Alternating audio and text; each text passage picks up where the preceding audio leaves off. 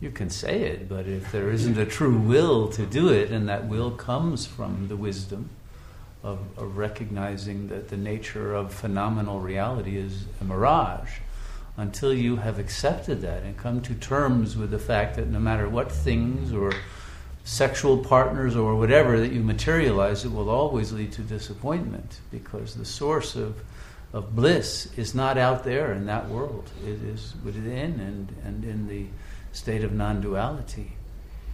And it is only when one has gone through the grieving process of letting go of the ego's uh, vain hopes and fears that are inevitably accompanying those that one will have that determination to break through the illusion.